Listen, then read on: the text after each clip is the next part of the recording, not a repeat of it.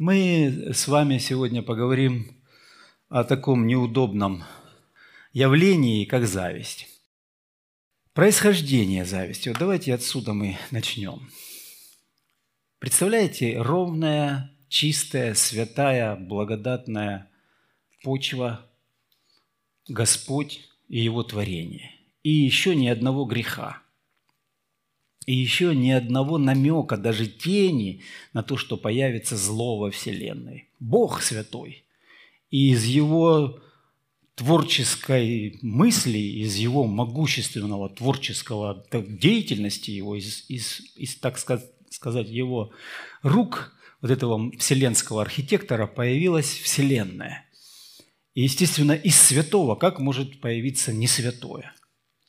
Где, на каком месте споткнулся Бог, что раз и зло в этот мир просочилось откуда-то, откуда-то. Как оно вообще, вот антропология, вот эта антология, происхождение зла, как оно вообще, мы все над этим задумываемся, задумываемся. И часто, когда мы свидетельствуем людям неверующим, они тоже, ну, если так философски настроены, исследовательски, они спрашивают, а откуда вообще появляется зло?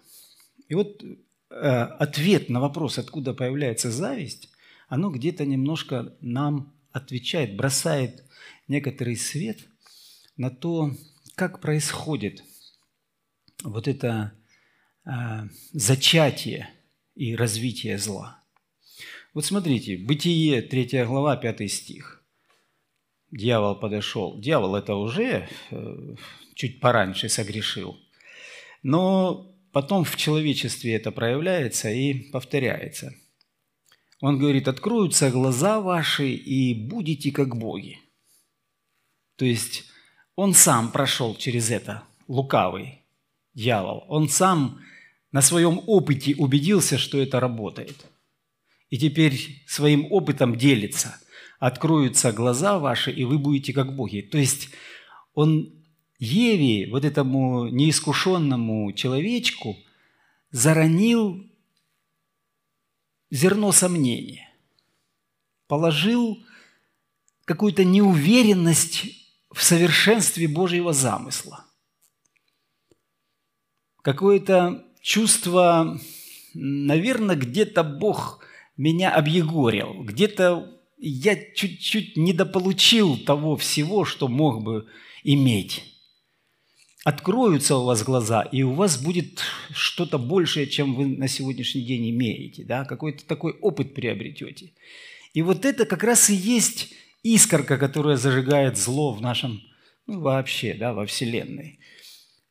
Не желание, не готовность соответствовать Божьему замыслу, не, не готовность смириться со своим положением, со своим статусом, с тем, что я имею – Вторая история, тут же рядышком, Бытие, 4 глава. На Каина и на дар его не презрел. То есть на Авеля Господь презрел, когда он жертву приносил, а на Каина и на дар его не презрел. Ну ладно, там дар, ну ладно, там дым некоторые рисуют. Одни, один дым поднимается от жертвенника, другой стелется, там глаза выедает. Но здесь написано, на Авеля презрел – а на Каина, то есть это личная история, это личные отношения с Господом. Это что-то в сердце Каина, да? И у Каина, естественно, возникает вот эта зависть, которая приводит к братоубийству. Ну или в деяниях описывается открыт, открытым конкретным текстом, что патриархи, то есть вот эти 12 патриархов, а, дети Иакова, по зависти продали Иосифа в Египет – но Бог был с ним. То есть вот из зависти, по зависти люди своих родных, своих близких, своих самых единокровных, казалось бы, ну, на пустом месте нет, вот возникает вот эта сила, которая, а, к сожалению, наши сердца, наши судьбы, наши характеры калечит – и разрушает, и отравляет. Зло начинается в атмосфере недоверия благой, угодной и совершенной божественной воли и рождается на почве чувства несправедливости, чувство какого-то недополученного блага, которое могло бы быть у меня, а у других есть, а у меня нет. И мне кажется, если мы рассматриваем с этой точки зрения зависть, то мы начинаем немножко больше понимать, что никто из нас не лишен этого чувства. Вот если мы посмотрим на церковь, отлучают там за воровство, за какие-то зависимости, за какое-то там блудодеяние там, или какое-то, ну, какие-то явные такие вопиющие грехи. Но за зависть, когда вы слышали, когда вы видели, что последний раз где-нибудь было отлучение?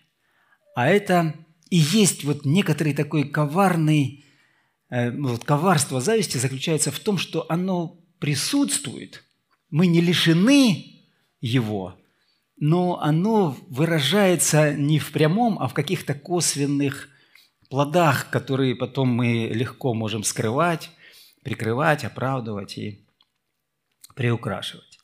Поэтому, с одной стороны, как бы говорить о зависти в церкви – это, ну, наверное, церковь – это то место, где минимизировано это греховное состояние, где оно уменьшено, где в страхе Божьем люди все-таки ходят, где мы в вечере в ча- принимаем участие, где мы понимаем, что действительно это такое ну, отвратительное, неприятное и отравляющее чувство и меня самого, и моих людей, и оно ну, просто сразу, мы же как в семье здесь живем, друг друга видим насквозь, почти насквозь, да? Э, и как бы соприкасаясь друг с другом, мы стараемся Э, ну, чтобы не было у нас этого. Но с другой стороны, оно настолько повсеместно и настолько проникает в наше сердце, что мы с вами до конца даже не понимаем всю власть, всю силу, с которой соприкасаемся, когда зависть приходит в нашу жизнь. Вот смотрите, а, Марка, 15 глава, а, об Иисусе Христе написано. Характеристика того, что произошло со Христом, которое выходит из уст Пилата. Пилат – наместник римского императора. Римская империя в те времена, да и до сих пор отголоски Римской империи, да, считается, что это одна из мощнейших цивилизаций, да, изобретений человечества с точки зрения политики, э, юриспруденции, экономики и всякой всячины, которая распространилась на весь мир. И вот Пилат второй, ну, один из наместников после, э, после римского императора. То есть человек не глупый – Человек, которого поставили там управлять в одном из сложных бунтарских таких провинций, где в Иудее, да, то одно, то другое, там вспышки, всплески всякие были. Поставили его туда. И вот он, управляя этим всем процессом, он видит, что происходит в его народе, в его ведомстве. Он видит, что религиозники поднялись против определенного какого-то учителя и из зависти теперь предают его оценка неверующего человека, не знающего Бога, оценка очень простая. Из зависти этого человека предают. Поэтому ну, давай я попробую, попыт, попытку сделаю. Может быть, Вараву, вар, вар, Вараву его, ну, а, им отдадим, да? И народ начал кричать и просить Пилата о том, чтобы он все делал, что, о том, что он всегда делал для них. Но он сказал им в ответ, хотите ли я отпущу вам царя иудейского? ибо знал, что первосвященники предали его из зависти. Но первосвященники возбудили народ просить, чтобы отпустил им лучше Вараву. То есть, что делает зависть? Уничтожает, убивает, нейтрализует Божью благодать, самого Иисуса Христа.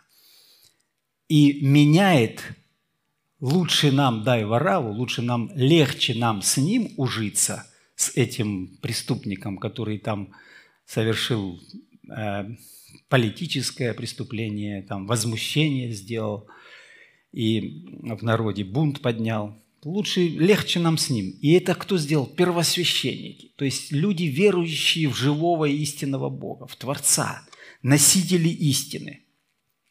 Поэтому Зависть, она рождается в любом месте. И у верующих, и, у, у неверующих. И у священников, и у первосвященников. И у имеющих таланты, и бездарных, бесталантных людях с самыми простыми возможностями. Это происходит, потому что Бог поставил нас в такие условия, где мы будем искушаться, где мы будем соприкасаться с этим. Знаете, один человек, говоря о зависти, он говорит, если вы читаете, есть такой цикл подборка «Жизнь замечательных людей», то вы обязательно там посмотрите и увидите, что э, смысл этих историй, этих судеб, этих э, ну, биографий, которые описаны, заключается в том, что человек прожил в борьбе, в трудностях, там, в каких-то переживаниях, достиг каких-то определенных результатов, будь то, ну, я не знаю, в, в, в, или, или в жизни э, что-то изменил, или даже сам не изменил, но прожил трудную жизнь, и его теперь, этого человека, мы, э, ну, как сказать, видим в нем ценность как ориентир некий, некий нравственный. Потому что он закончил жизнь свою правильно, потому что у него завершилась жизнь, и э, определенная последняя черта, росчерк его жизни, итог подведен. А история успеха – это когда человек там бизнесом занимается или какие-то дела там свои политические творит, но пока он еще до конца не дошел. И вот истории успеха – это всегда нас мотивирует, чтобы мы могли двигаться, достигать, развиваться, там что-то еще в этой жизни добиваться каких-то определенных высот, но нравственная такая моральная часть, а, именно вот этот Божий свет исключен из этих историй успеха. Поэтому мы находимся под большим давлением. Мы, как верующие люди, как церковь, находимся под постоянным влиянием, когда нам кто-то что-то хочет предложить и дать нам как бы взойти на следующую ступень особенного, ну, я не знаю, особенного благословения, особенного успеха, особенных возможностей, просто особенности какой-то, да? И мы находимся в каком-то ежедневном э, ну, поиске в какой-то ежедневной борьбе. И вот здесь зависть, она эксплуатируется современными продавцами, чтобы мы могли там лучшие машины покупать, или в лучших домах, или одеждах ходить и так дальше. И здесь можно было бы это разделить на женскую и на мужскую часть, там, потому что разные рычаги работают. Но все равно оно, ноги растут а, из одного и того же места. Это то, что сказал Василий Великий о зависти. В чистом виде зависть – это печаль о благополучии ближнего. Это когда у ближнего немножко больше, как у Авеля, да? у него что-то продвинутое, у него что-то, да, как у Иосифа, да? или как Иисус влиял на простых людей, будучи ни книги не написал, будучи не имея каких-то рычагов, э, э, э, я не знаю, экономических каких-то возможностей, да, он просто вот этим силой своего характера влиял на людей, да словом, которое со властью произносил, зная истину Божью. И поэтому печалятся, или мы можем печалиться о том, что у человека получается. Я могу вам сказать, что я тоже попадался на такие вещи. Иногда это такое серьезное, даже вот в нашем служении это бывает, когда мы в Новороссийске начинали церковь, первые два-три года там такое развитие идет, церковь растет, расширяется, и потом раз, и человек, ну просто бунтарский, из таких бунтарских побуждений выходит и, и берет с собой часть церкви и, и уходит. И я в печали находился почти два года – ну, с, там, с переменным успехом эта борьба происходила. И долгое время я не мог понять, ну почему так происходит. И потом, когда я в одно время был в посте и просил, Господи, дай мне мудрости и способности, что, как мне вообще со всем этим разобраться, да, э, приходит человек, один из служителей, и просто задает мне вопрос. Он говорит, а, вот скажи, пожалуйста, ты заслуживаешь того служения, того труда, которое несешь, или по милости Божьей ты совершаешь это служение. Я говорю, ну, конечно, по милости Божьей, кто же его заслуживает? Он говорит, ну вот и пусть тот человек по милости Божьей тоже несет служение. Он точно так же, как и ты, не заслуживает. Почему ты считаешь, что... Почему ты к нему так относишься? Почему у тебя сердце такое печальное по поводу того, что у него происходит? Да? И вот, вот здесь вот этот свет Божий, он при, приходит в мою душу, и он приносит исцеление, он приносит какую-то Божью благодать, когда мы понимаем, что в, этой, в, этой, в этих соревнованиях, в этой борьбе, вот в этом выживании, где мы хотим больше, даже для Господа сделать больше, чтобы церковь была больше, чтобы служение усилилось, чтобы развитие, распространение, расширение Божьего Царства было. И мы где-то немножко боковым зрением смотрим направо и налево и видим, что вот почему-то у меня не так получается, как у другого получается. И вот эти элементы, может быть, она не в чистом виде. Я же не хочу зла причинить человеку, да? В разбавленном виде – а, зависть – это желание иметь, быть, значить больше, ну, как бы в сравнении с другими, как бы без ущерба другому человеку. Знаете, а, есть такой всемирный индекс счастья, мы, мы можем найти легко его на, в интернете. Это целая мощная организация, которая периодически раз в 3-4 года исследует э, уровень ну, счастья, удовлетворенности в, в разных странах, около 200 стран. И они заметили, что, да и мы все замечаем, что из года в год одна и та же картина. Не богатство, не экономический подъем, не какая-то особая, какие-то тех, технические достижения приносят людям счастье, а чувство удовлетворения тем, что есть. И большинство ну, в, первой, в первой тройке стран это, это страны третьего мира. Это совсем не обязательно, чтобы там было все в шоколаде. То есть люди ценят и радуются простым вещам, здоровью, устройству, там, продолжительности жизни, ну вот каким-то таким отношениям друг с другом, мирным и покою, и удовлетворению в том, что мы можем находить. Господь однако, предусмотрел такую систему взаимоотношений в нашем мире, чтобы мы могли быть разными. Богатые и бедные встречаются друг с другом, и того и другого соделал, создал Господь. В притчах 22 глава, 2 стих написано. То есть автор богатого – Господь. Ну ладно, это понятно. Автор бедного – тоже Господь. Труднее уже понять. Но, оказывается, Господь предусматривает вот эту разницу в возможностях, в талантах, в способностях, в стартовых условиях. Один родился с серебряной ложкой, ну, где кто как говорит, кто во рту, кто еще где. А другой вообще ни с чем рабом родился. И, и они друг с другом должны встречаться. И они должны, соприкасаясь, взаимодействовать друг с другом. И мне кажется, вот как раз Господь предусмотрел вот эту разницу потенциалов, потому что когда есть минус и плюс, тогда между ними энергия происходит, тогда между ними движение происходит.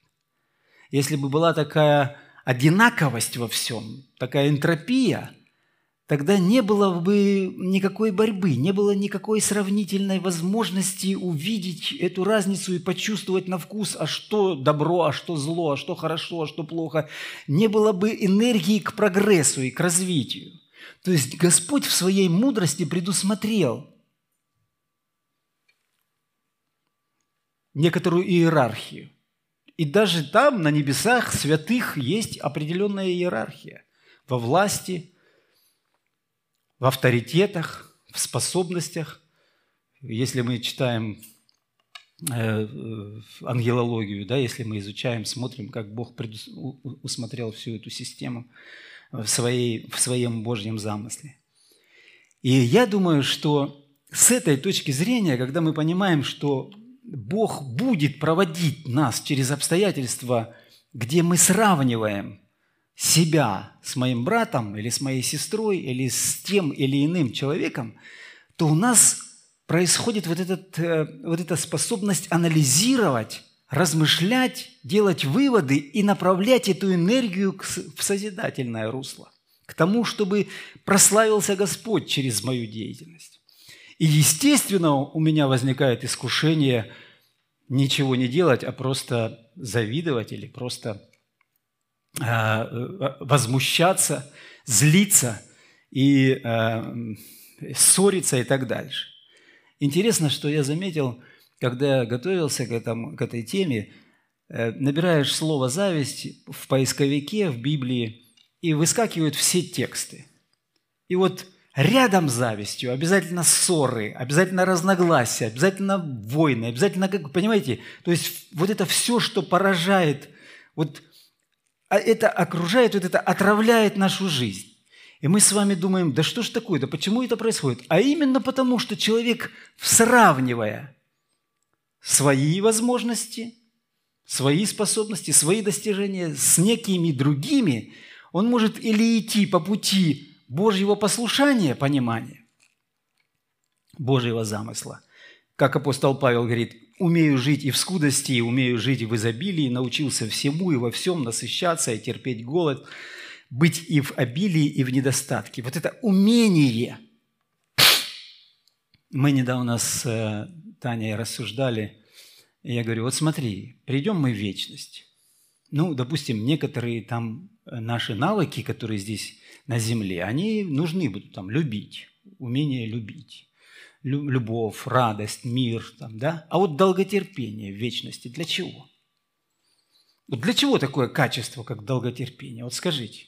Но там же не будет слез, написано, там не будет болезней, там не будет э, несправедливого вторжения в твою судьбу через соседа или через начальника, который не додал тебе там зарплату или еще что-то. Там не будет какого-то ну, элемента, где нужно будет терпеть. Для чего Бог сейчас здесь вырабатывает в нас эти качества? На что они нужны там в вечности? И я думаю, что ответ кроется в характере самого Бога. Это сопутствующее качество любви Божьего характера, носителя совершенства. Он является совершенством.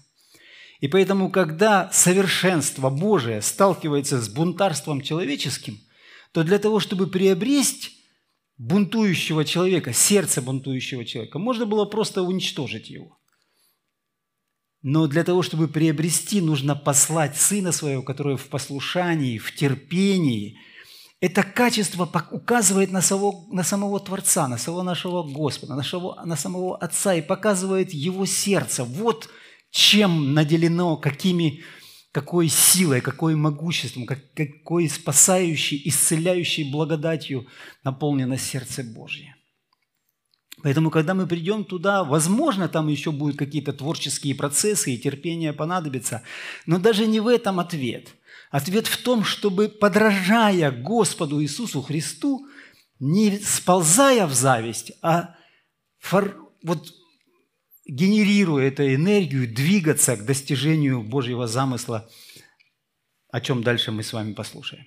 Вот смотрите, Декарт что говорит. Декарт – это такой французский ученый, который жил 15 1500-1600, там, 16-17 век, католический а, священник, ученый, и говорят о нем, говорят, что у него было, был такой протестантский, ну что ли, дух, характер. У него множество трудов там, по геометрии и, так дальше. Но вот он как философ оставил след как мыслитель, как бо, бо, бо, человек, который занимался богословием. Он говорит, что зависть – это некоторое такое универсальное сомнение.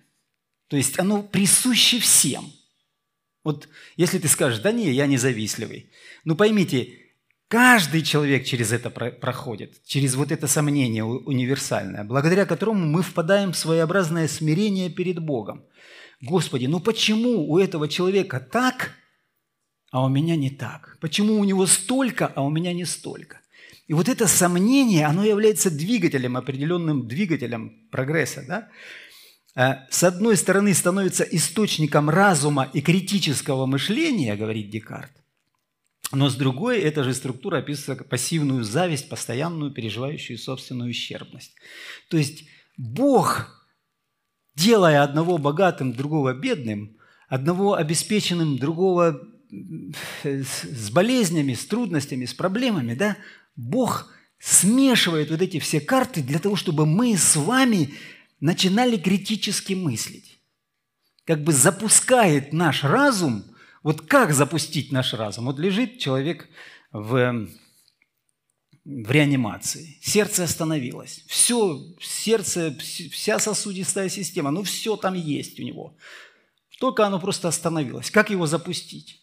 Нужно большой плюс и большой минус приложить к груди и сделать вот эту, как это называется, вот, ну, ну да, электрошок, короче. То есть вот чтобы наш разум запустить, нужно минус с плюсом в этот наш мозг. Одновременно эти два контакта приложить для того, чтобы мозг заработал.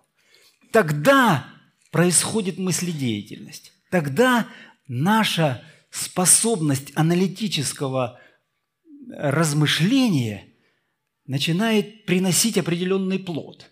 Поэтому Господь делает нас разными – Одних высокими, других низенькими, одних там с, с, с большими возможностями и фигуркой, а другие и женщины друг на друга смотрят, и, и им все что-то хочется там двигаться, а мужики по-другому, все это работает. Но сам факт того, что именно в, вот в действии вот эти механизмы приводятся тогда, когда есть разница. И Господь говорит, однажды Он это сказал, «Ибо невозможно в мир не прийти с облазном». Помните, да? Невозможно не прийти. То есть будут соблазны. Но горе, если через тебя придет этот соблазн. Поэтому соблазн – это как раз и возможность соблазниться, размышляя, уйти в сторону от, Божьего, от Божьей истины. Или уйти в собственную ущербность, или там как комплексы э, человек, знаете, ну по-разному. У одного сильный характер, и он агрессию проявляет, а у другого, может быть, что-то как-то он там интровертивно думает, и он просто в депрессняке постоянном находится. Из-за того, что зависть, из-за того, что он не смог справиться, совладеть вот с этими данными, в которых Господь его поместил. Самая завистливая категория – молодежь, говорят специалисты, которые статистикой занимаются. Ну, наверное, это очень, э, как сказать, не, нет ничего в этом не, неожиданного. Помните, когда привели женщину, да, взятую при любодеянии, а, и Христос говорит, кто из вас без греха первый брось в нее камень? И там дальше написано, кто первый начал встал и пошел, начали уходить начиная со старших. То есть люди уже немножко обдумали, увидели свою жизнь. Где-то они сравнили, где-то они поняли, что не, не то главное, зачем гоняется молодежь, а нечто более, какие-то более глубокие, глубинные ценности, вечные, божьи смыслы. И нам хочется, чтобы мы с вами не останавливались на этом. Нам хочется, чтобы мы могли дальше, размышляя, в этом процессе исследовательном, в этом критическом мышлении идти к Господу, бежать к Нему. Смотрите, в Псалме 72, как говорит э, Асав. Это очень интересный псалом. «Я едва не пошатнулись ноги мои, едва не поскользнулись стоп, стопы мои. Я позавидовал безумным, видя благоденствие нечестивых, ибо им нет страданий до смерти их, и крепки силы их, на работе человеческой нет их, с прочими людьми не подвергаются ударам, оттого гордость, как ожерелье, обложила их, и дерзость, как наряд, одевает их. А, и думал я, как бы уразуметь это? Но это трудно было в глазах моих. Доколе не вошел я во святилище Божие – и не уразумел конца их. Так на скользких путях поставил ты их, и не звергаешь их в пропасти. Как нечаянно пришли они в разорение, исчезли, погибли от ужасов, как сновидение по пробуждении, так ты, Господи, пробудив их, уничтожаешь мечты их, уничтожишь мечты их. Когда кипело сердце мое и терзалась внутренность моя, тогда я был невежда и не разумел, как скот был я пред тобой. Вот смотрите, этот человек, Асав, он наблюдает за жизнью. И он говорит, у меня едва не пошатнулись ноги мои, и едва я не сподскользнулся, не поскользнулся, не, ну, короче, вот не упал. Почему? Потому что я проходил через вот этот аналитический какой-то процесс, начал сравнивать. У одних есть одни возможности, у других есть другие возможности. И у меня, и меня это сильно касается. Меня это не просто касается, меня это так задевает, что во второй части он говорит, э, когда кипело сердце мое и терзалась внутренность моя. То есть это настолько проходит, понимаете, возмущение, это энергию такую создает во мне. И вот Господь как раз бедного и богатого творит для того, чтобы вот эту энергию, вот эту кипучую силу в моем сердце, чтобы воспламенился вот этот огонь, чтобы этот моторчик заработал. И дальше, если я без Бога запустил этот моторчик, то он будет очень разрушительную силу приносить. То этот атом уже далеко не мирный. Это будет просто все на своем пути сметать. Даже Христа распили, написано, из зависти. Даже Сына Божьего, верующие первосвященники, просто нейтрализовать решили, потому что Он конкуренцию им составлял, видите ли. То есть мы с вами вот в этой кипучей страсти должны находиться. Но если мы задерживаемся в ней и неправильно используем эту энергию, которая к созиданию, к познанию Господа ведет, к пониманию божественного замысла лично для меня в конкретной сегодняшней ситуации, чего Он добивается, чего Он хочет, где вот эта освящающая сила Божья работает посредством Духа Святого. Он говорит, пока я не вошел во святилище Божие и не увидел, не уразумел конца их – а дальше он даже говорит, что смотри, Бог на скользких путях поставил ты их. То есть, другими словами, если Бог дает кому-то, кого-то поднимает и дает кому-то огромные возможности, возможности, с которыми я не могу сравниться, ну, возможности там, я не знаю, экономические, в талантах, в способностях, этот человек уже стоит на скользком пути. Чем больше дано, тем больше спросится, написано, помните?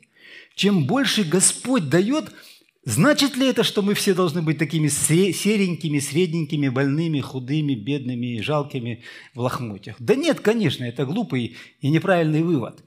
Но несправедливо претензия к Богу, который одним дает родиться в богатой семье, а другим дает родиться где-нибудь в африканских кустах несправедливо требование. Потому что радость богатых и радость тех людях, которые в набедренных повязках бегают, по качеству своему одинаково, по свойству своему одинаково. Счастье одинаково будет по свойству своему. Оно не зависит от количества приобретенного или полученного. Оно зависит от чистоты, правильности и мудрости отношений. И вот туда Бог будет направлять все время наше сердце. Да, моторчик этот работает, да, страсти кипят, но сердце мудрого будет постоянно бежать к Богу. И мы об этом немножко больше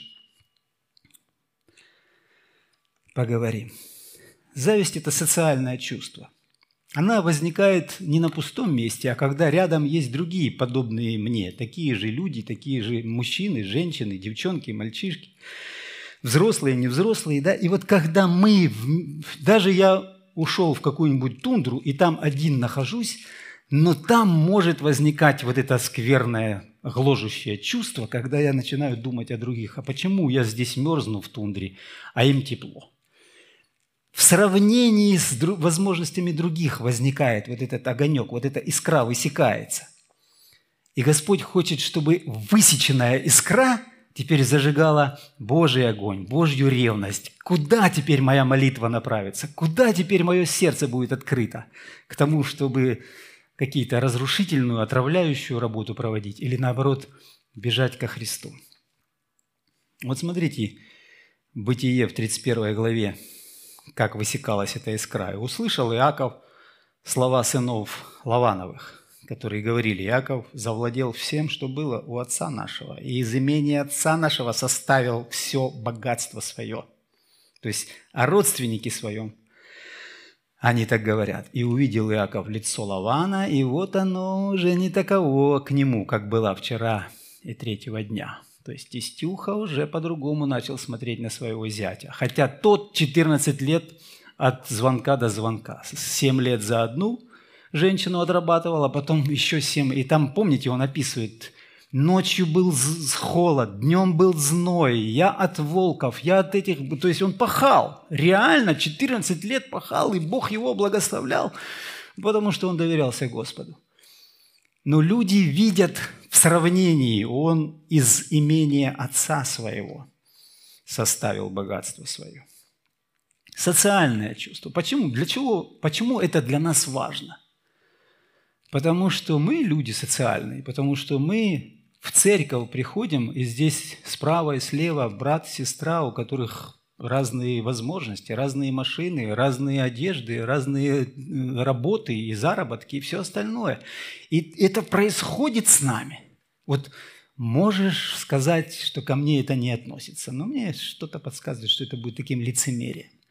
Потому что ну, мы влияем друг на друга. Возьмите элементарное – вот возьмите сейчас, оденьтесь в благочестивые одежды, в которых ходили апостолы. И Иисус, сам Иисус Христос. Ну это же по Евангелию будет. Оденьтесь и ходите. Нет, на нас влияет современная мода, поэтому мы носим пиджаки и юбки. Поэтому плохо это или хорошо, это нейтрально, но это влияет. Мы должны признать, что мир на нас влияет. А также мы должны признать, что он может влиять не так уж созидательно и не так уж положительно. И вот здесь труд нашей души, нашего духа, нашего исследования и просьбы, Господи, поведи меня, Ты добрый пастырь, дай мне мудрости, как с этим теперь, что с этим, с этой информацией делать, как мне двигаться, куда Ты меня ведешь. Вот это влияние тех, кто богаче, и тех, кто бедный, ну, я примитивно говорю, потому что это не только в богатстве дело – я, наверное, уже вам рассказывал историю, когда мы женились 30 лет назад с Татьяной. Нас начали в гости приглашать. Церковь большая, на Титова 53 Майкоп, если побудете, ну, тысяча членов.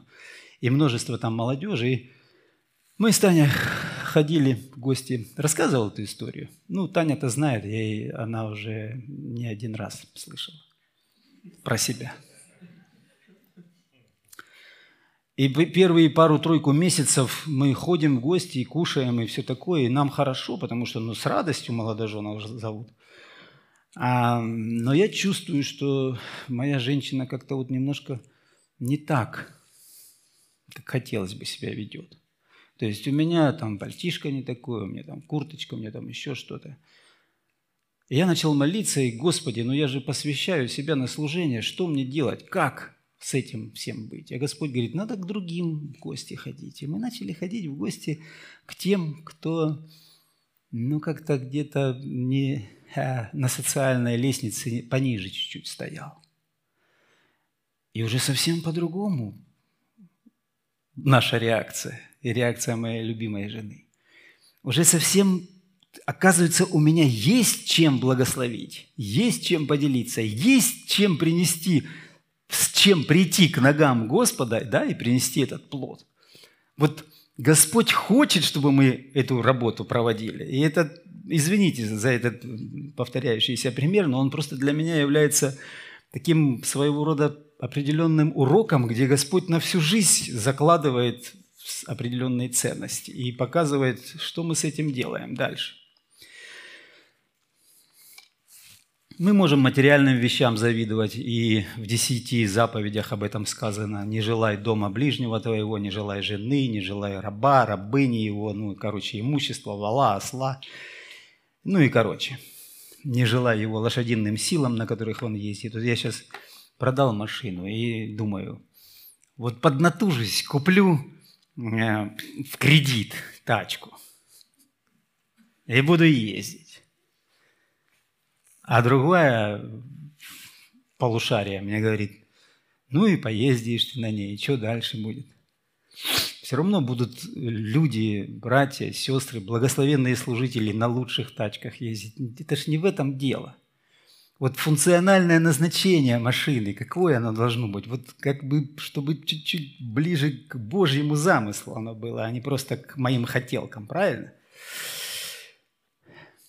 Материальные вещи, они цепляют нас, цепляют, братья. И я думаю, что мы должны ну, как-то меньше э, позерством таким заниматься. Да нет, я уже это перерос, э, я уже вышел из этого детства. Я думаю, что просто у каждого есть свои хотелки, у каждого есть свои ценности, которые ну, где-то до глубины, до донышка до нас достают. И в том числе это материальные вещи. Видел я также всякий труд и всякий успех в делах. А, а, они производят взаимную между людьми зависть, и это суета и томление духа, экклезиаст мудрый, мудрый говорит. Он говорит, не только материальные вещи, но труд и успех. Говорят, э, я читал несколько статей, что в творческих кругах больше всего процветает зависть. И это своего рода движком является к тому, что тот же Тарковский, там несколько фильмов, он, эм, так сказать, на, на нашей русской почве изобрел. В ответ Чемберлен, в ответ тем, которые там на Западе продвигали свои, э, свои фильмы, была целая волна научно-фантастических рассказов. И вот в творческой среде, в духовной среде, среди служителей, среди мы где-то соревнуемся, музыканты, посмотрите музыканты, как они себя ведут. Как... То есть мы смотрим, что Бог в этих сферах, в этих областях хочет, чтобы мы могли не просто проехать, не просто как-то по верхам проскочить, а глубоко поработать над своим сердцем. Вот смотрите, апостол Павел заметил такие вещи, филиппийцам пишет в первой главе. «Некоторые, правда, по зависти и любопрению, а другие с добрым расположением проповедуют Христа». Проповедь по зависти. Он, и теперь я это сделаю. Она так смогла, а я что, хуже что ли? И я теперь так смогу. И я тоже такой же пирожок приготовлю, и ко мне придут, и пусть у меня неверующие побудут, и я им засвидетельствую. Плохо разве? Да, конечно, хорошо. Но мотивация. То есть апостол Павел говорит, что, ребята, ну, ну смотрите в сердце свое, да? Конечно, мы хотим нести Евангелие, конечно, мы хотим где-то даже немножко соревноваться, и где-то какая-то ну, состязательность присутствует, но до разумных пределов, где слава Господу принадлежит, а не мне. Там, где начинается «вот я сумел», «вот я перещеголял», вот там, где некоторое присутствует такой оттенок, такой налет, запах такой, запашок, знаете, заходишь и фан или фонит, или как это сказать, когда ты чувствуешь, ну, вроде все хорошо, ну, не Христос здесь на первом месте. В той же песне, в том же стихе, в том же, э, в той же проповеди или еще где-то, да, где э, мы с Таней недавно, Таня читала, мне цитировала, э, есть такой Филипп Янси, да, пишет книжку, и он говорит, что в церкви на служении зритель Господь, и Он смотрит на нас, как мы поклоняемся Господу во всех деталях воскресного служения. Он Господь. Проповедник – это суфлер, который слышит Слово Божие и говорит. И в центре сам Господь. И в песнях, и в молитвах, и в воскресном. И, в, да, и вот это поклонение Господу.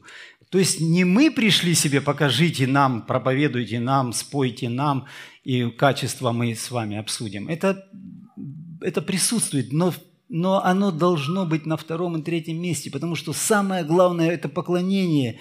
И Э, Господу вся слава в конечном итоге. Тот горд ничего не знает, но заражен страстью к состязаниям, словопрениям, от которых происходят зависть, распри, злоречие, лукавые подозрения. 1 Тимофея, 6 глава, 4 стих. Апостол Павел рассказывает о том, как нужно рабам с рабовладельцем а, а, относиться. Даже вот раб с неверующим или с верующим рабом, какие там между ними взаимодействия, какие там искры летят, какая там энергия происходит. И вот он говорит, возьмите теперь и научитесь вот этому благочестию, научитесь правильно строить отношения, потому что если вы будете спорить, у кого больше, как, да, вот он заражен, этот человек, он гордый, он уже заражен страстью к состязаниям, к словопрениям, и из зависти все это делает. Чувства – это индикаторы наших ценностей. Вот смотрите, а, апостол Павел филиппийцам говорит, вторая глава, а, пятом стихе. «Ибо в вас должны быть те же чувствования, какие во Христе Иисусе». Зависть – это очень сильное чувство. То есть оно ведет к убийству, оно ведет к разрушению, оно ведет э, к войнам, самые разрушительные войны в истории человечества – это религиозные войны. Вот если вы историю почитаете, внимательно посмотрите, просто с историком поговорите, самые разрушители, самые кровопролитные – это религиозные войны, потому что люди из чувства справедливости или хотят чувство справедливости восстановить своими руками, да? вместо того, чтобы задавать вопросы, а чему Господь учит нас в этих обстоятельствах. Поэтому чувствования очень важны. Не такие же, как во Христе Иисусе, а те же по своему свойству, по своему качеству, по своей природе, те же чувства, как во Христе Иисусе. Поэтому, если у нас возникают определенные чувства, их важно сравнивать с христовыми чувствами. Да? Э, любовь не радуется неправде, а сорадуется истине. Вот самое большое противоядие зависти – это любить, сорадуясь истине. Любить, радуясь маленьким успехам. Благословлять людей, как нас один человек учил, говорит, ловите ваших людей на хорошем. Ловите ваших детей на хорошем. Если вы своих детей будете ловить на их проступках, на их косяках, то вы просто будете загнабливать их. Вы просто своим преследованием, своим контролем и своим постоянным кураторством забодаете их. Им не захочется быть верующими, не захочется быть в церкви. Ловите, ищите лучшее. То есть Бог работает Духом Святым в сердце маленького ребенка, в сердце этого человека, брата, сестры, мужа, жены. И из зависти или из какого-то недоброжелательства мы навредим. А любовь, она покрывает, она не завидует, она не ищет своего, она сорадуется истине. Кроткое сердце – жизнь для тела, а зависть – гниль для костей. Вот в притчах 14 главе а, Соломон пишет, он говорит, что противоположность зависти является кротость. Вот смотрите, кажется, ну, как-то не совсем симметрично, да? Здесь зависть, а здесь кротость. Да нет, если мы глубже подумаем, вот кротость – укращенное сердце. Не дикое сердце с его дикими страстями, желаниями, ревностью, там, стремлением чего-то достичь, а укращенное. То есть страсти есть, огонь ревности есть, но оно укращено Божьей властью, Божьей силой Божьими, в Божью оболочку. И тогда облагораживаются наши чувства. И тогда эти чувства становятся способными достигать Божьих смыслов, Божьих целей на этой земле. Есть а, другая крайность, когда люди говорят, да, меня не касаются все эти страсти, такая мода на равнодушие, такие, да, мне все равно. И это тоже не, не является Божьим уходом, Божьим путем ухода от страстей человеческих. Это своего рода прикрытие, потому что внутри все равно страсти кипят. Это, это такая оболочка, где такой манипулятивный прием, как бы, да, мне, знаешь, и этим самым ты цепляешь человека, когда говоришь, а мне все равно, как там у тебя, хорошо или плохо.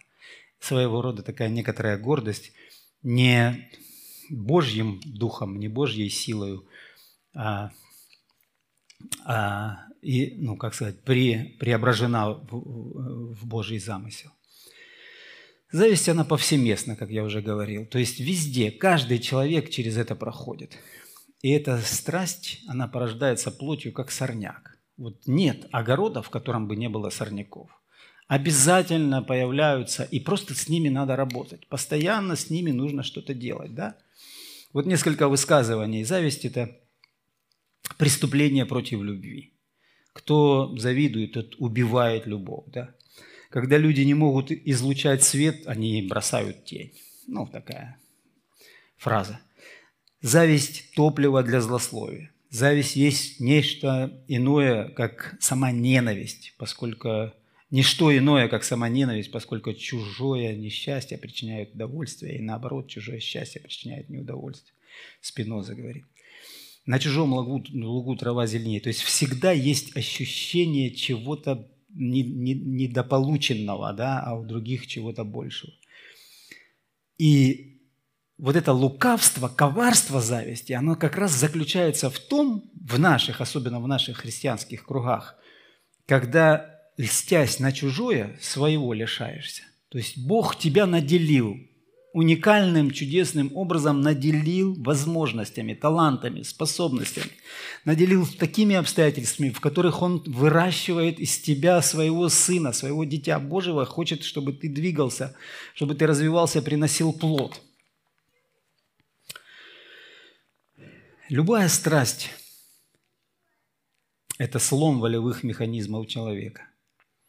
Если человек зависим к чему-то, игромания, там, алкоголь или какие-то э, еще, я не знаю, шопинги. Какая бы при, ну, как бы пристрастие, какого бы у человека не было, это, то есть уже сломался предохранитель, уже где-то ты не смог овладеть со своими чувствами, да? И пока человек не признает, что его волевые механизмы сломлены, он ничего не может сделать один из египетских служителей говорил, пойди брось свою страсть к ногам Христа и получишь облегчение, исцеление. Да? Очень полезно встретиться с переживанием собственного бессилия, когда тебя, ну как так несправедливо, наши соседи сейчас с нами судятся за нашу же собственность, потому что мы пристроили там дом в Новороссийске, ну, был дедушка, у нас две трети у него, одна треть. С дедушкой мирно жили, он дал нам разрешение, мы сделали пристройку, потом эту часть дедушка помер, наследники продали, и вот те, кто купил, теперь говорят, о, здесь пристройка оказывается. Оказывается, надо было сделать перераспределение долей, мы не сделали, о, это часть нашей земли, это часть нашего имущества. И вот в судах мы уже около двух лет потому что просто им нравится. Ты виноват уж тем, что хочется мне кушать. Просто хочется поиметь как-то вот быстро и без больших каких-то последствий. Я думаю, что мы вот с этими страстями, мы, мы не справляемся. Нам хочется теперь, Господи, ну что ж теперь делать? И Бог нас учит молиться за них и благословлять обижающих, благотворить ненавидящим, ходатайствовать за их души – вот Бог в этих страстях, Он как раз учит нас, чтобы мы не просто выживали, а выходили победителями. Очень полезно встретиться с переживанием собственного бессилия, чтобы прибежать к Богу, ко Христу и сказать «Господствуй». Теперь не, ты не просто мой Спаситель, а ты мой Господь еще. Господствуй над моими страстями, господствуй над моими желаниями. Я хочу, чтобы ты взял их в свою власть, мои чувства, да, и повел их в созидательном ключе так, чтобы я плод приносил, и тебе вся слава в конечном итоге была. Давайте проверим себя на предмет зависти. Если мы частенько у себя прокручиваем такие мысли, как «я тоже так могу, как он», даже где-то лучше, это пахнет завистью. То есть где-то на почве вот этой сравнения ты пошел уже не в сторону смиренного послушания Господу, а в сторону показать какие-то свои возможности. Это все на показуху он делает, ради денег, ради самоутверждения, ради мало ли чего там, просто, знаете, реванш взять. У него там не получилось в служении, теперь он сюда приехал, или там у него что-то... И, и мы вот так людям приписываем свои мотивы. Вот когда мы людям приписываем свои мотивы, не узнав, не исследовав, не пообщавшись э, глубоко, серьезно, как это делают да, душепопечители, то чаще всего это рождено, скорее всего, вот этим таким завистливым оком. Ничего нового, ничего в этой книге, в этой проповеди, в этом семинаре ты мне ничего не сказал. Я, в принципе, об этом и раньше думал. Ну да, в принципе, мы все где-то где какую-то информацию получили, но когда ты это ставишь на флаг, и когда ты подчеркиваешь, и когда ты этому человеку хочешь прям как бы щелкнуть по носу, ну понятно, что значит ты хочешь чуть-чуть э, себя где-то продвинуть, да, и как-то самоутвердиться через принижение э, труда человека или его служения, или, или каких-то достижений, там, хорошо построил домик, там, я не знаю, построил баньку, пригласил тебя попариться, а ты теперь сам не свой, хочу такую же. Но почему мне не везет? Почему это случилось именно со мной? Вот, вот, это, вот здесь я ловлюсь, вот я сейчас о себе говорю. Господи, да что ж такое? Да я вроде, знаете, я женился в 28, и сильно меня касалось вот то, что мои сверстники, они уже женились, и у них уже ребятишки там что-то кричат, шумят. А у меня я никак э, не встречу свою суженую ряженую. И у меня, Господи, да я ж молюсь, да я ж служу, да я для Тебя посвятил, понимаете? И вот это такое чувство ну, ревности, я не знаю, насколько, сколько процентов здесь было зависти, да, но вот это вот какое-то чувство несправедливого отношения ко мне, Господи, ну я же хочу для Тебя быть. Я что-то сделать, а Бог в этом томлении производит свой плод. Он хочет, чтобы в моем сердце, в моем характере, понимаете, выкристаллизовывалось вот это доверие Господу и способность радоваться тому, что Он проводит меня через определенные, трудные, уникальные обстоятельства, для того, чтобы потом выработать и сказать «доверяй». Сейчас наш сын 29, да? Доверяй Господу. Мы тоже через это проходили. Иначе мы просто можем сами себя съедать или наоборот агрессивно себя вести и кому-то что-то доказывать, что да я и без жены сам себе неплохой. Короче, во всякие искажения мы можем вдаваться, если мы не идем по пути смиренного послушания Господу. Это потому, что Он мне завидует, поэтому Он так себя ведет со мной, да, или она мне, да. Я могу это сделать для Него, так, допустим, я могу подойти, похвалить и сказать, да, классно, молодец, такая песня сегодня была. Ну, вы знаете, он будет гордиться или, или зависть какая-то тема, через, через призму своего негативного опыта. То есть нужно учиться в смирении совершать служение и двигаться по Божьему пути.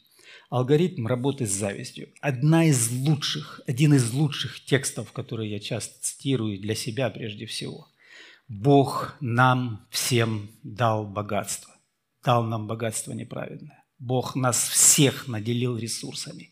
Господь нас в большей, в меньшей степени, но Он наделил нас возможностями.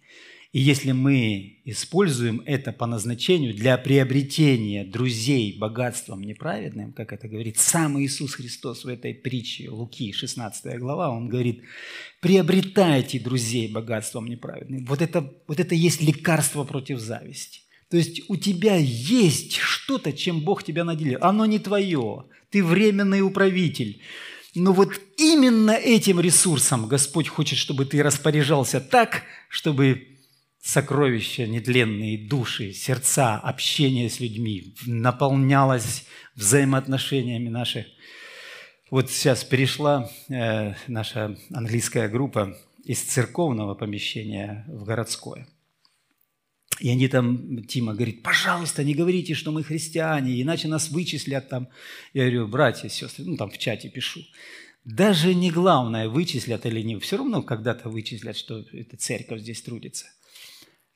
не это главное. Главное, не говорите, что вы христиане, для того, чтобы вы подружились с этими людьми не посредством слов Евангелия, а посредством того характера, который у тебя есть. У тебя уже или есть в характере доброе, что-то привлекательное, что-то, что для людей будет важным, ценным таким, или нет его. Если нет, вырабатывай, ищи, трудись над собой. То есть ты пошел на площадку городскую – Приобретай друзей богатством неправедным. Вкладывайся, жертвуй. И это очень хорошее средство против зависти. Это лучшая наступательная стратегия, которая дает нам Господь, чтобы мы могли не сравнивать себя с другими, а увидеть, а насколько я способен – заинтересовать эту девушку или этого парня, этих людей, для того, чтобы он заинтересовался мной как человеком, ему было интересно со мной, потому что я такой, потому что в моем характере есть Божье совершенство. Мы призваны возвещать да, из тьмы в чудный свой свет, дабы возвещать совершенство святого, призвавшего нас из тьмы в свет. Вот, вот этим Божьим орудием необходимо нам пользоваться. Ну и ближе к завершению – такой простой алгоритм. Если мы прочитаем во втором послании Коринфянам, апостол Павел говорит, надо пленять. Вот приходят разные мысли. Вот Бог нас поместил в таких обстоятельствах, где мы обязательно будем сравнивать. Обязательно есть кто-то, кто меньше меня, и кто-то, кто больше меня – у кого-то меньше, чем у меня, у кого-то больше, чем у меня, возможностей, здоровья, силы, там, я не знаю, красоты, еще каких-то активов, которыми Господь нас наделил. И вот когда мы в этом сравнении варимся, долго задерживаемся, сердце закисляется, просто происходит какая-то дрянь. Господь говорит, пленяйте всякое превозношение, восстающее против познания Христа, пленяйте в послушание Христу. Орудие воинствования нашего не плотские, но сильные Богом на разрушение твердынь. Зависть – это твердыня. Ими не спровергаем замыслы, всякое превозношение, восстающее против познания Божия, пленяем всякое помышление в послушание Христу. Например, подумайте о том, кто вы есть во Христе. Самая простая, самая базовая такая азбука христианской жизни. Я прощен, я спасен, я помилован, я недостоин, и поэтому во Христе я дитя Божье, уже есть чем поделиться с другими людьми, чтобы не на почве зависти или ревности, а на почве благословения, благодатного обогащения этим богатством Христовым. Найдите свое призвание и стремитесь к нему. Знаете, когда Мартин Лютер переводил Библию на немецкий язык, там, где призвание, он писал «профессия». То есть он приземлил, он открыл вот эту простоту Божьего замысла – мы с вами, находясь в определенной профессии, реализуем тот потенциал, те способности, которые Бог нам дал. Ты мама, ты папа, ты на работе строитель там, или еще какой-то айтишник. Или... И Бог в этом хочет, чтобы в твоем призвании качество, да, заискрился Божий характер, заискрил, за, заиграла Божья красота. И ты можешь этим самым служить и приносить Господу славу, ты можешь расширять и распространять Царство Божие и пленять всякое послушание, не послушание, а превозношение, да, пленять в послушание Христу. Перестаньте общаться, просто перестаньте общаться с теми людьми, которые, у которых цель постоянно хорохориться, постоянно друг перед другом выпендриваться, вы выставлять на показ какие-то свои достижения.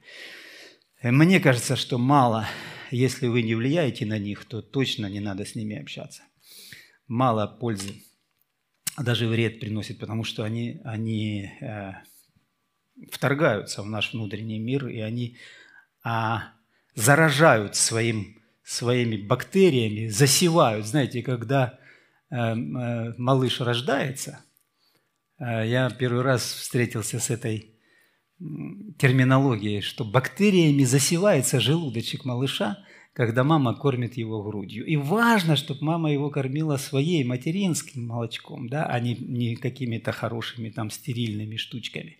Чтобы засевались вот этими добрыми бактериями наше внутреннее, наше сердце.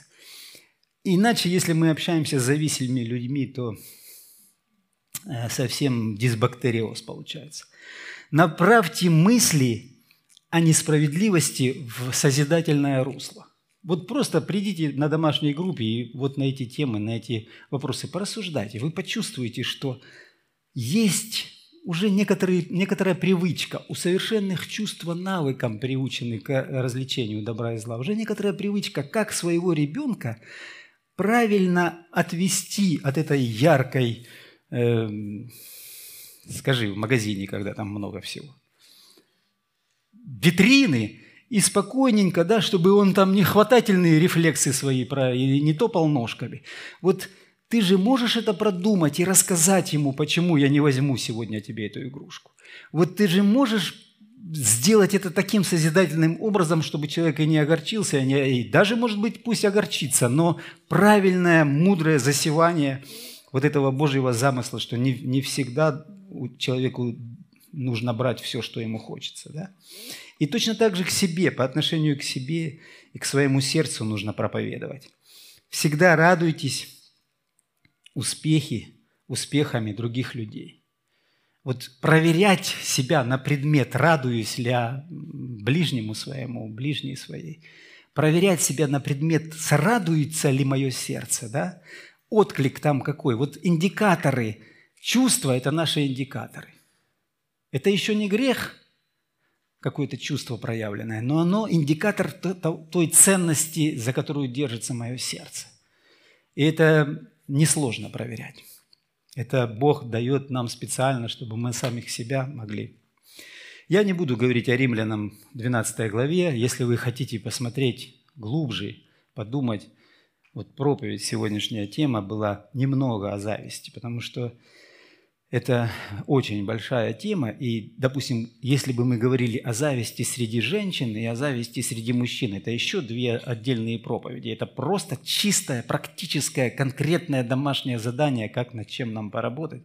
Потому что нам кажется, что да, наверное, я сильно не заражен этим. Но на самом деле неуспешность влияния нашего христианства неспособность привлечь людей в церковь, неспособность захватить эти сердца, которые написано, посмотрите на Нивы, как они пожелтели, побелели и готовы к жатве. Вот некоторая неспособность увлечь их вот этой любовью вечной, Божьей, это э, вот, этот, вот этот соревновательный процесс в нашем сердце. Вот это, вот эта неготовность делиться тем, что я имею, неготовность стать на путь самоотверженности, о которой здесь римлянам говорится в 12 главе, чтобы мы принесли себя в жертву живую, благую. Это по люб... по... Вот эта 12 глава – это разрушение любого греха. Это алгоритм, это с... не только зависть, это с любой плотью, с любыми плотскими вот почитайте, просто посмотрите, как тонко, как последовательно, как детально апостол Павел пленяет в послушании Христу вот это превозношение, которое в нашем сердце. И мне думается, что слабость нашего христианства, слабость нашей церкви, она вот здесь, вот трещинки вот здесь, вот эти маленькие, э, незначительные, незаметные для нашего глаза а, такие трещинки, через которые вытекает сила Божья. Когда мы много о себе думаем, когда мы ищем своего, а не того, что угодно Господу, когда мы сравниваем один себя с другими, когда вот эта буря и э, энергия в наших сердцах, производимая разницей потенциалов, она направляется не в русло приобретения душ, не в русло расширения, распространения Царства Божия – а в какое-то соревнование, в какую-то состязательность, в какое-то самолюбование, где просто мы... Апостол Павел об этом очень просто сказал. Имеющие вид благочестия, а силы же его отрекшиеся. Заканчивая это слово, хочу просто сказать, давайте мы сосредоточим свои мысли на собственном сердце. И попросим, чтобы Господь открывал нам вот эти ловушки, где мы сами же себя вот в этой цикличности, все время на одном месте топчемся, вместо того, чтобы духовно возрастать. Улавливаемся своими желаниями, своими страстями, своими человеческими какими-то мечтами. Да, это неплохо продвигаться и получать образование и хорошую работу. Конечно, я не против этого проповедую. Да нет же. Я говорю о том, что энергия, которая высвобождается в этой разнице – в этом сравнительном анализе, который мы с вами производим ежедневно, вольно или невольно мы это делаем, она может Господом направляться для созидания духовного роста и приобретения душ и расширения Царства Божия. И лучше вот в эту сторону нам двигаться с Божьей помощью. Аминь. Давайте помолимся. Преклоняемся перед Тобой, Господь, просто в смирении – просто в размышлении о том, насколько ты удивительный, мудрый, чудесный и любящий Бог, разоблачаешь своим светом, своим откровением, насколько в наших сердцах бывает много еще эгоистичного такого, много еще плотского. Где-то действительно мы слишком сравниваем себя с другими, и нам хочется детей или внуков, или жен, или, или лучшего какого-то блага в этой жизни, в чем, в принципе, нет греха, Господь. Но когда мое сердце слишком занято этим, у меня не остается ни сил, ни времени быть послушным Тебе, служить Тебе, быть Твоим Божьим сосудом, приготовленным на всякое доброе дело. Прости меня, Господь, где я сердце свое занимаю – этой пустотой, этой нечистотой, Господь. Научай меня быть послушным, быть внимательным к тому, что Ты делаешь в моей жизни. Производи вот этот глубокий плод доверия Тебе в различных обстоятельствах моей жизни, Господь. И прославься в конечном итоге Тебе честь, Тебе хвала и слава пусть будет моему Небесному Отцу, Сыну и Духу Святому. Аминь.